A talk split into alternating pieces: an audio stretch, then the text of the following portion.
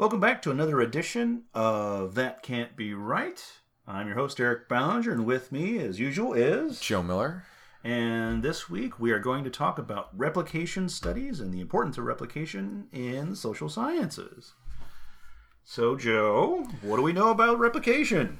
Um, in social science specifically, uh, it's bad. Is, is the best way to put it. So, I think one thing that um, this might be one of many times that we are actually going to be talking about replication studies, uh, as it's something that comes up quite considerably in social science, both in news and within kind of your first research class. It is a discussion that is happening all the time that nobody wants to discuss or actually do a thing about.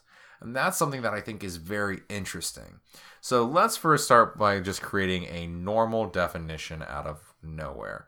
One, replication studies is very hard to define. Pretty much what you're doing is you are replicating a study. Who knew? The definition and the word kind of overlap. But what typically happens with a um, replication study is to some degree, to some close manner, you're taking what has already been done, using the exact same analyses, and trying to see if you get the exact same results or something comparable to those original results. Now, there's a lot of issues to talk about with replication studies and to talk why that definition is not the best, and that might be something to later. But for this purpose, for the purposes of this podcast, we're going to do much of an overview, the importance of what's going on with replication studies right now, and why we should be doing them a little bit more, but also the struggle with doing replication studies. That's the biggest thing that I think we want to talk about in this is though it's something that we kind of harp on, there is a great deal of difficulty with not only doing the study itself, replicating the study, getting it published, and then going from there. Right, because if you look at most journals or most programs in general, if you're doing research, they want you to be expanding the realm of human knowledge. And I think I've said that before. That is actually the function of a university is to expand what we know. And replication doesn't seem like it's doing that. However, one thing to bear in mind, especially within the social sciences, uh, we've talked about th- this p-value of 0.05, which is broadly arbitrary, but it does essentially mean that there's a 5% chance that whatever you're doing, whatever conclusions you've come to, well, they're wrong. Mm-hmm. So well, you need to have more applications than just that one time where you found that result. So where that number comes from, that magical 0.05, was an offhand comment by the statistician who brought pretty much statistician and research and together. He just somebody was like, "So what's a number that could pretty much, you know, you could have the probability of being wrong?" And they're just like 0.05. To his grave, he fought against that after saying it. Um, I did not know that. He he was a big proponent of it. So Fisher was the one who randomly pointed out 0.05. Then Neyman and Pearson came out with um, hypothesis testing, which Pierce, um, which Fisher did not like. Uh, but for sake of our purposes, let's just go with um, he did not like the 0.05 terminology, and we use it to this day, even though most statisticians don't like it. People who start diving into the research don't like it. Um, they don't like using this magical p-value, but then they use it all the time. We use it for so many different statistical tests. We use it for so many different ways. But at the end of the day, we're coming back to the point of replication. So, can you replicate a 0.05? Well, one would hope. Again, the assumption is again within anything involving statistics that uh, the central theory, central limit theorem, yeah. holds so that the results that you get with your sample should be stable if you have a big enough sample. And if that's true, then you, and if we have a 5% alpha level or, or critical value, that means you're going to be wrong 5%, 5% of the time. And I have to say, for the, for the most part, if I was only wrong 5% of the time on nearly anything else in my life, I'd probably be okay with that. Yeah. Uh, 95% is still an A. it's still an A. Um, so let me ask you, Eric. So I this is something that I was actually a little bit passionate about, especially with research. It's the reason I actually switched from my original program, one of the many reasons I switched away from counseling and clinical psychology towards a more statistician background. What do you think is the going rate for number of publications within social sciences to be rep- replicated? What is the percentage you think are actually replicable? Well, that, that's a interesting question. The number that should be replicable would be uh, essentially all of them. Mm-hmm. But I have no idea. I looking at the APS website, I'm assuming that number is fairly small. Less than 20%. Ah, that's fun. That's fun. Yeah, so um, now you can find different numbers everywhere. Uh, I'm not quoting a specific article or reference off the top of my head. I'm actually being a little bit more conservative. Roughly 80% of the studies within social science typically are not replicable. That is terrifying. That seems like a problem. Uh, just a bit. It's much higher than the five percent that uh, the statistics would say. Would you say it's significantly different? Uh, almost certain. Uh, okay. So, Is won't even go there.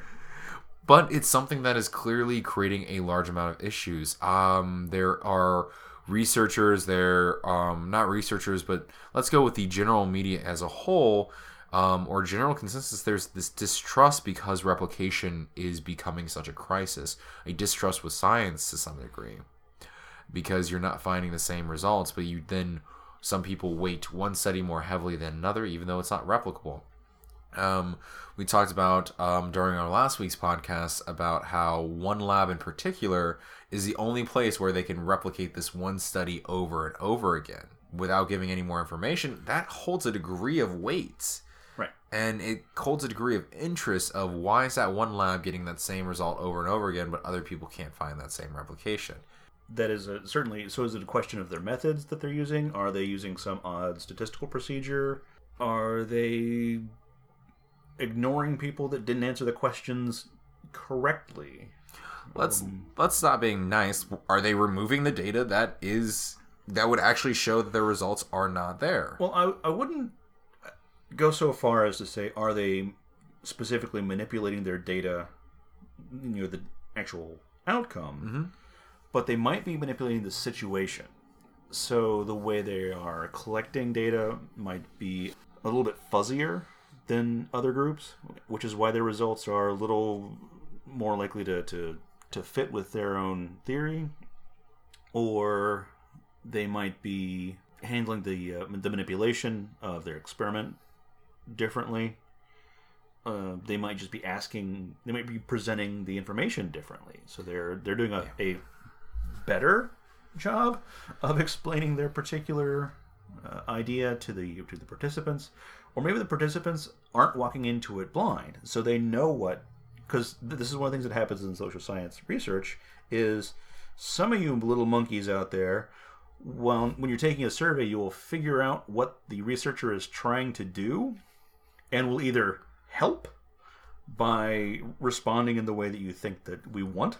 Or, Or what I not. typically do, which is go, oh, you want me to respond this way? I respond another way. But I wanted to ask that question or make that kind of controversial statement. Are they removing the data versus using manipulation? But you listed off a great number of reasons of what might be going on with replication and why they're able to replicate it versus not. And the reason that is such a good thing that you guys might even want to rewind and hear again is because it is so very difficult to classify why one thing is replicating versus one thing that's not. There is a replication crisis, but the crisis is a fun word that I think somebody has added to it. There is a degree of problems with replication, but I actually think that even if there is some replication issues going on, we need to not think of it as a crisis or issue, but be understanding of what's going on underneath it so that we can actually figure out what's not just saying yes or no. How much replication problems can we have and it still be okay? Well, five percent. Five percent. We'll go with we'll go with back with five percent. Right. If because that again returning to just straight statistics, assuming that the central limit theorem holds, and that all the studies that are being replicated are being replicated effectively. So you really are putting people in the same situations. The conditions are the manipulation that still works the same. The materials are still the same, and your population is still more or less the same. There should be roughly a five percent group that fails, not not 80. 80 Yeah, 80s 80s way, too high. 80 we're, we're not we're not arguing for the uh, 80 portion by the way. We are just I'm arguing pa- plainly for there's a lot of things that can create replication crises or replication issues and being aware of them is hard to define because there are just so many. One that I think of why we're even going through the list and right now is okay, I did everything right, Eric. I, I created my. We're gonna go back to our chocolate chip cookie experiment. Okay. Uh, versus, by the way, if you ever use this study, please credit us in the acknowledgement section. Uh, we would love to have this of the uh, do people take free cookies from the sketchy person at the mall versus the more attractive person. Please let us know if that actually turns out to be anything. We'll help you uh, by promoting it on the podcast. But one thing I want to know is, let's say I did that study, I find a result and then 10 years later, I do the same study again. I replicate it to a T. I have pretty much the same person by image, clone, everything. But one thing that's different is the amount of time that's changed. Right. Like a whole entire, if we go with the term cohort, a whole entire cohort of individuals have moved on from visiting the mall. Mall still exists in 10 years or they have a new view on cookies at the time, or they have a new view on chocolate chip cookies because there's a religion out there that is proposing that chocolate chip cookies give them extra health in the long run. By the way, we like chocolate chip cookies on here, but at the same time, we understand that eating too many of them are unhealthy. But what happens if that all of a sudden becomes a health craze that you are unable to control from the original experiment? Yeah, time is definitely a factor. So that's not necessarily a replication problem. That could be it could then be folded into a longitudinal study of the consumption of of chocolate chip cookies and just how yeah. big of a deal it is. One thing to think about that, again, totally accidental that we brought up chocolate, um, and because there have been uh, certain alarmist studies that uh, cocoa is actually becoming potentially becoming an extinct species. So chocolate might become a rare commodity within the next 10, 20 years. So at that point, if you're handing out chocolate chip cookies while it's a rare commodity, the person that they're willing to take it from will probably shift. Hmm? So right now, since you can go to anywhere and get a chocolate chip cookie, you're not going to take it from that guy who looks like he hasn't bathed in a couple weeks. But if that's a rare thing, and you might be a little more more down with it. Uh, wonderful example that is tied to addiction is uh, with, with smoking. That during the Second World War, very wealthy Germans would pick up cigarettes out of the gutter because tobacco was so hard to come by mm-hmm. that you know normally the idea of picking up an, a piece of trash and putting in your mouth uh, no one's going to go for that unless it becomes a rare commodity so now that so that so would you be able to replicate this study? Like, well, are you going to pick up this cigarette from the ground?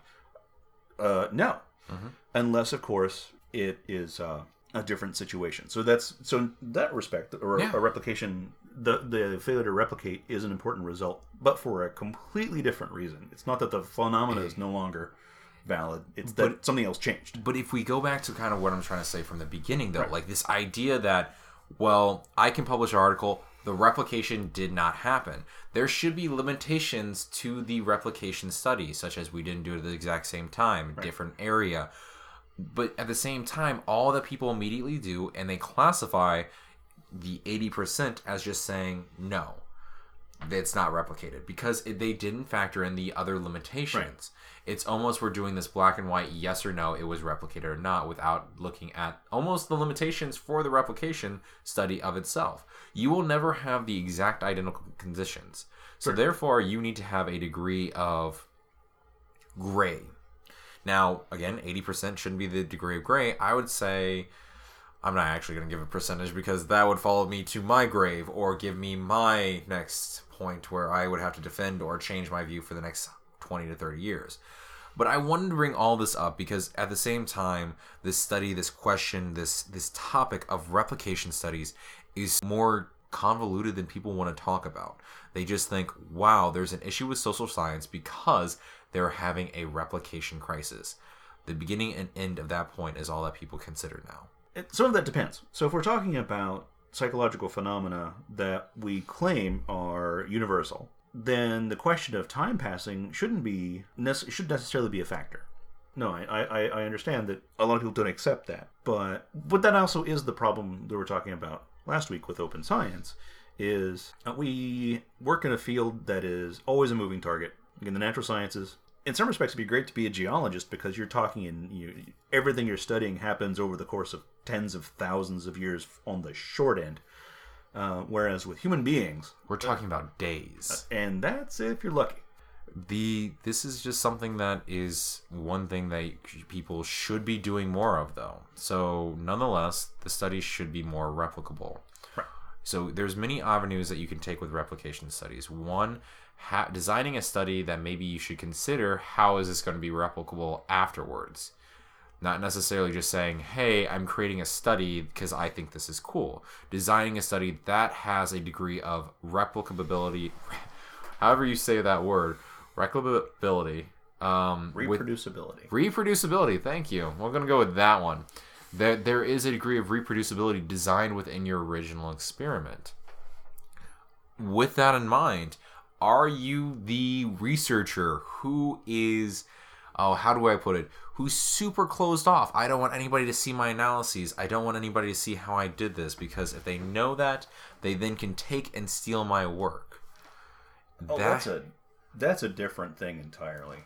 But it's at the same time possibly a reason the re- repli- um, the reproducibility is creating such an issue for people because there's not enough detail and information within the method section, or there isn't um, there isn't a degree of working together, collaboration between the person who's reproducing the study and the previous researcher.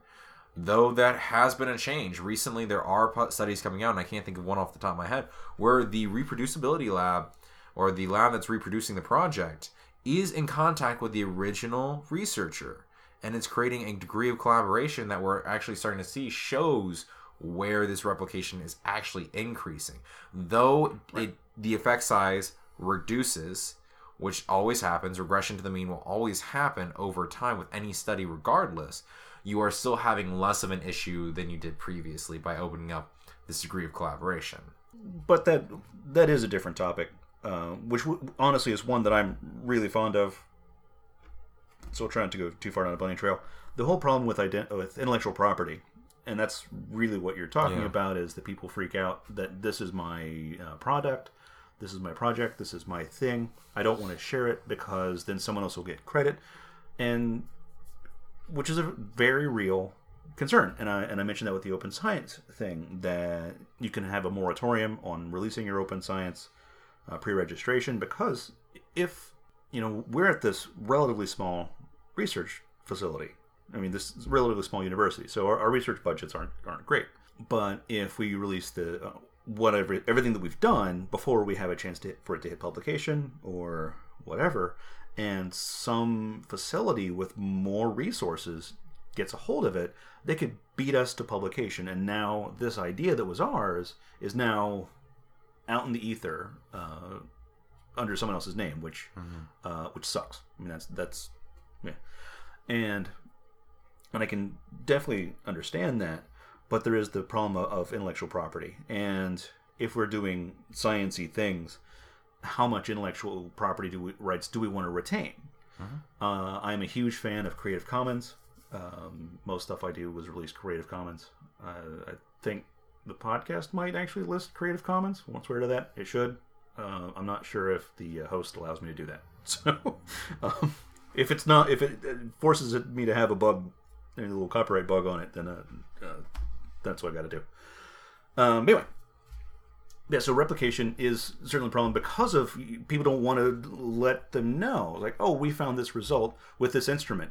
We're not going to tell you what the instrument is because then you will steal it and you won't use our name on it and that will make me feel bad so obviously i can i can never get the same results as you because i'm not using the same instrument as you because you won't tell me what it is And that's this which is is a different problem it's a different problem entirely, but I think it's a contributing effect to reproducibility. absolutely like the instrument is the number one thing of that I think of every time when I'm doing a study with somebody. So usually I'm the stats guy, the analyst guy, but I often have to help them with like um and like picking out scales and stuff, right? And when they're doing that, I'm like, oh, they're like, hey, I'm really interested in the scale. I'm like, okay, do you have access to the scale before you get interested in it? It's like, no, no, no, no, but I can find it. Are you sure? Because there's so many times that we've had where I've worked with somebody and it's like, you have to contact that research professor. They will say yes or no, and that is a different battle entirely. Re- replication studies at the heart are trying to add more to social science. Now, there is something I want to talk about with replication studies that we haven't had a chance to get to. And again, we're not really looking at the stats portion. We're not looking at how the just talking about general issues that can come down to replication studies. We're assuming nothing nefarious. We're we're assuming that everything is just kind of where it's happening. Right. So replication studies within the natural sciences is easier considerably. It is easier to do replication studies by incorporating other previous data. There is more of uniformity on the ideas behind it, but within social science, there is a multitude of theories that have a lot of overlap. Well, and just to cut in there for a second, with nat- the other reason why replication within the natural sciences is a little easier is that often those data sets are constructed using uh, federal money and often with some of that grant money one of the requirements is that once the data has been collected it has to be released. So it isn't just we they, they generate this data and it's hiding somewhere and if you want to reproduce how they handled whatever it is their, their physics experiment or their chemistry thing um, you have to get all the same equipment and all the same materials and do it again. You can do parts of it and you can use their data and see if they, it's just a weird analysis That's just definitely one thing that we have to consider, and one barrier that we don't have in social science. We don't have where we have to release the data afterwards. We don't have where we are um, obligated to share our information. Now, does that mean that you shouldn't necessarily trust the study? Well, that's really coming down to the quality of the study yourself, and that's where you assess it in that situation. The replication issue that's currently going on in social science is clearly a problem that needs to be talked about more, but not necessarily labeling it at labeling a replication study as being good or bad is where I kind of take this away. How much of the reproducibility was good? How much is their degree of gray area that still says that this was replicated? Um, and taking that into the fact of how much of it is regression to the mean. or, or how much of it is driven by context Yeah. So, in that same vein, uh, I know last week I talked a lot about the Association for Psychological Science because, well, because I did. One of the other things with the APS is that they are still pushing for replication. So, I know we mentioned this early on in the podcast that doing replication studies aren't necessarily going to get you publications, which is uh, as a grad student or as a junior faculty, that's bad.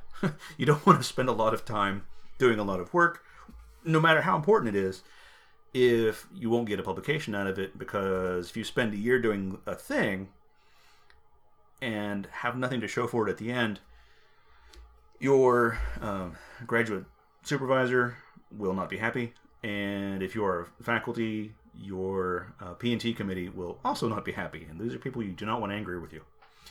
Um, so APS though does publish replication reports. So they have the on their APS website there is the registered re- registered replication reports. So you actually have a, rep- a replication study that you tell APS that they're doing. They have a, whole bunch of stuff so that you can try to make sure that is this a universal phenomena that is still valid or is something else going on or was that study just bad um, I mean, because sometimes it, it could just be, oh, we believe that creativity works this way. Great, but the last time we anyone studied that was in the 1950s. Is that a universal construct, or is that just well, A time that was the dependent- 1950s? yeah. So that's definitely one option. Um, so that is one thing going out. And as a graduate student who is still working on his own research now and working with others, there are other things that you can do to mitigate that ahead of time. One be aware that for us, for I know one thing that I'm very actually happy with with our professors here is if you do a thesis or dissertation and you don't find interesting results, it doesn't matter. And you can still try to find, and they will try to help you find a way to publish it. So if they think, if you're starting to do preliminary results and you're saying that maybe it's not working, they're going to maybe see different ways and talk about, again, you're still going to get research experience. One other way to do this, though, and this is something that I think would be, uh, I would appreciate seeing a lot more in, is academic journals having multiple studies within the same journal article, where they do one study where it is a reproducibility study. I am wanting more reproducible work. I want to see where this issue is because I don't think it's as black and white. I want to see how much more we can increase our reputability as a science, but also see why see the degree of grayness that might be between two different instances by doing replication work within the same study. Like doing one study where you do the first study is the or one article where you do one study where it is doing the replication thing with is which is built into another study where it extends upon itself. Yeah. That would be one way that we could possibly start doing decreasing the replication by like replication crisis that's going on where we don't have many replication studies coming out but still getting published. Um it's very much of a difficult topic to cover in only 30 minutes. There's entire research articles and as many times on this podcast we're trying to give you a gist of what's going on that can take hours to actually talk about. Yeah, so replication, it is the nature of science. Uh, if you remember, I don't remember how many weeks ago we were talking about science. That is the la- that last step. You have to report the results, and those results have to be replicable. Otherwise, you just found that one weird group of people, and that's all we know is that one weird group of people. Really, they'll take a chocolate chip cookie from anybody, Anytime, any place. but they're not normal. Anything else you'd like to add about replication? No, um, by the way, feel free to like if you reach out to us, if you have more comments on the replication idea or any of these other podcasts, we'd like to revisit some of these ideas in the future if we get more knowledge and see if we can also replicate our own podcasts as a way to incorporate new ideas. It's really easy to replicate this podcast. I know. Control A, Control C. Ah, okay, I'm I'm done. Well, thank you for listening, and we'll be back next week with something else.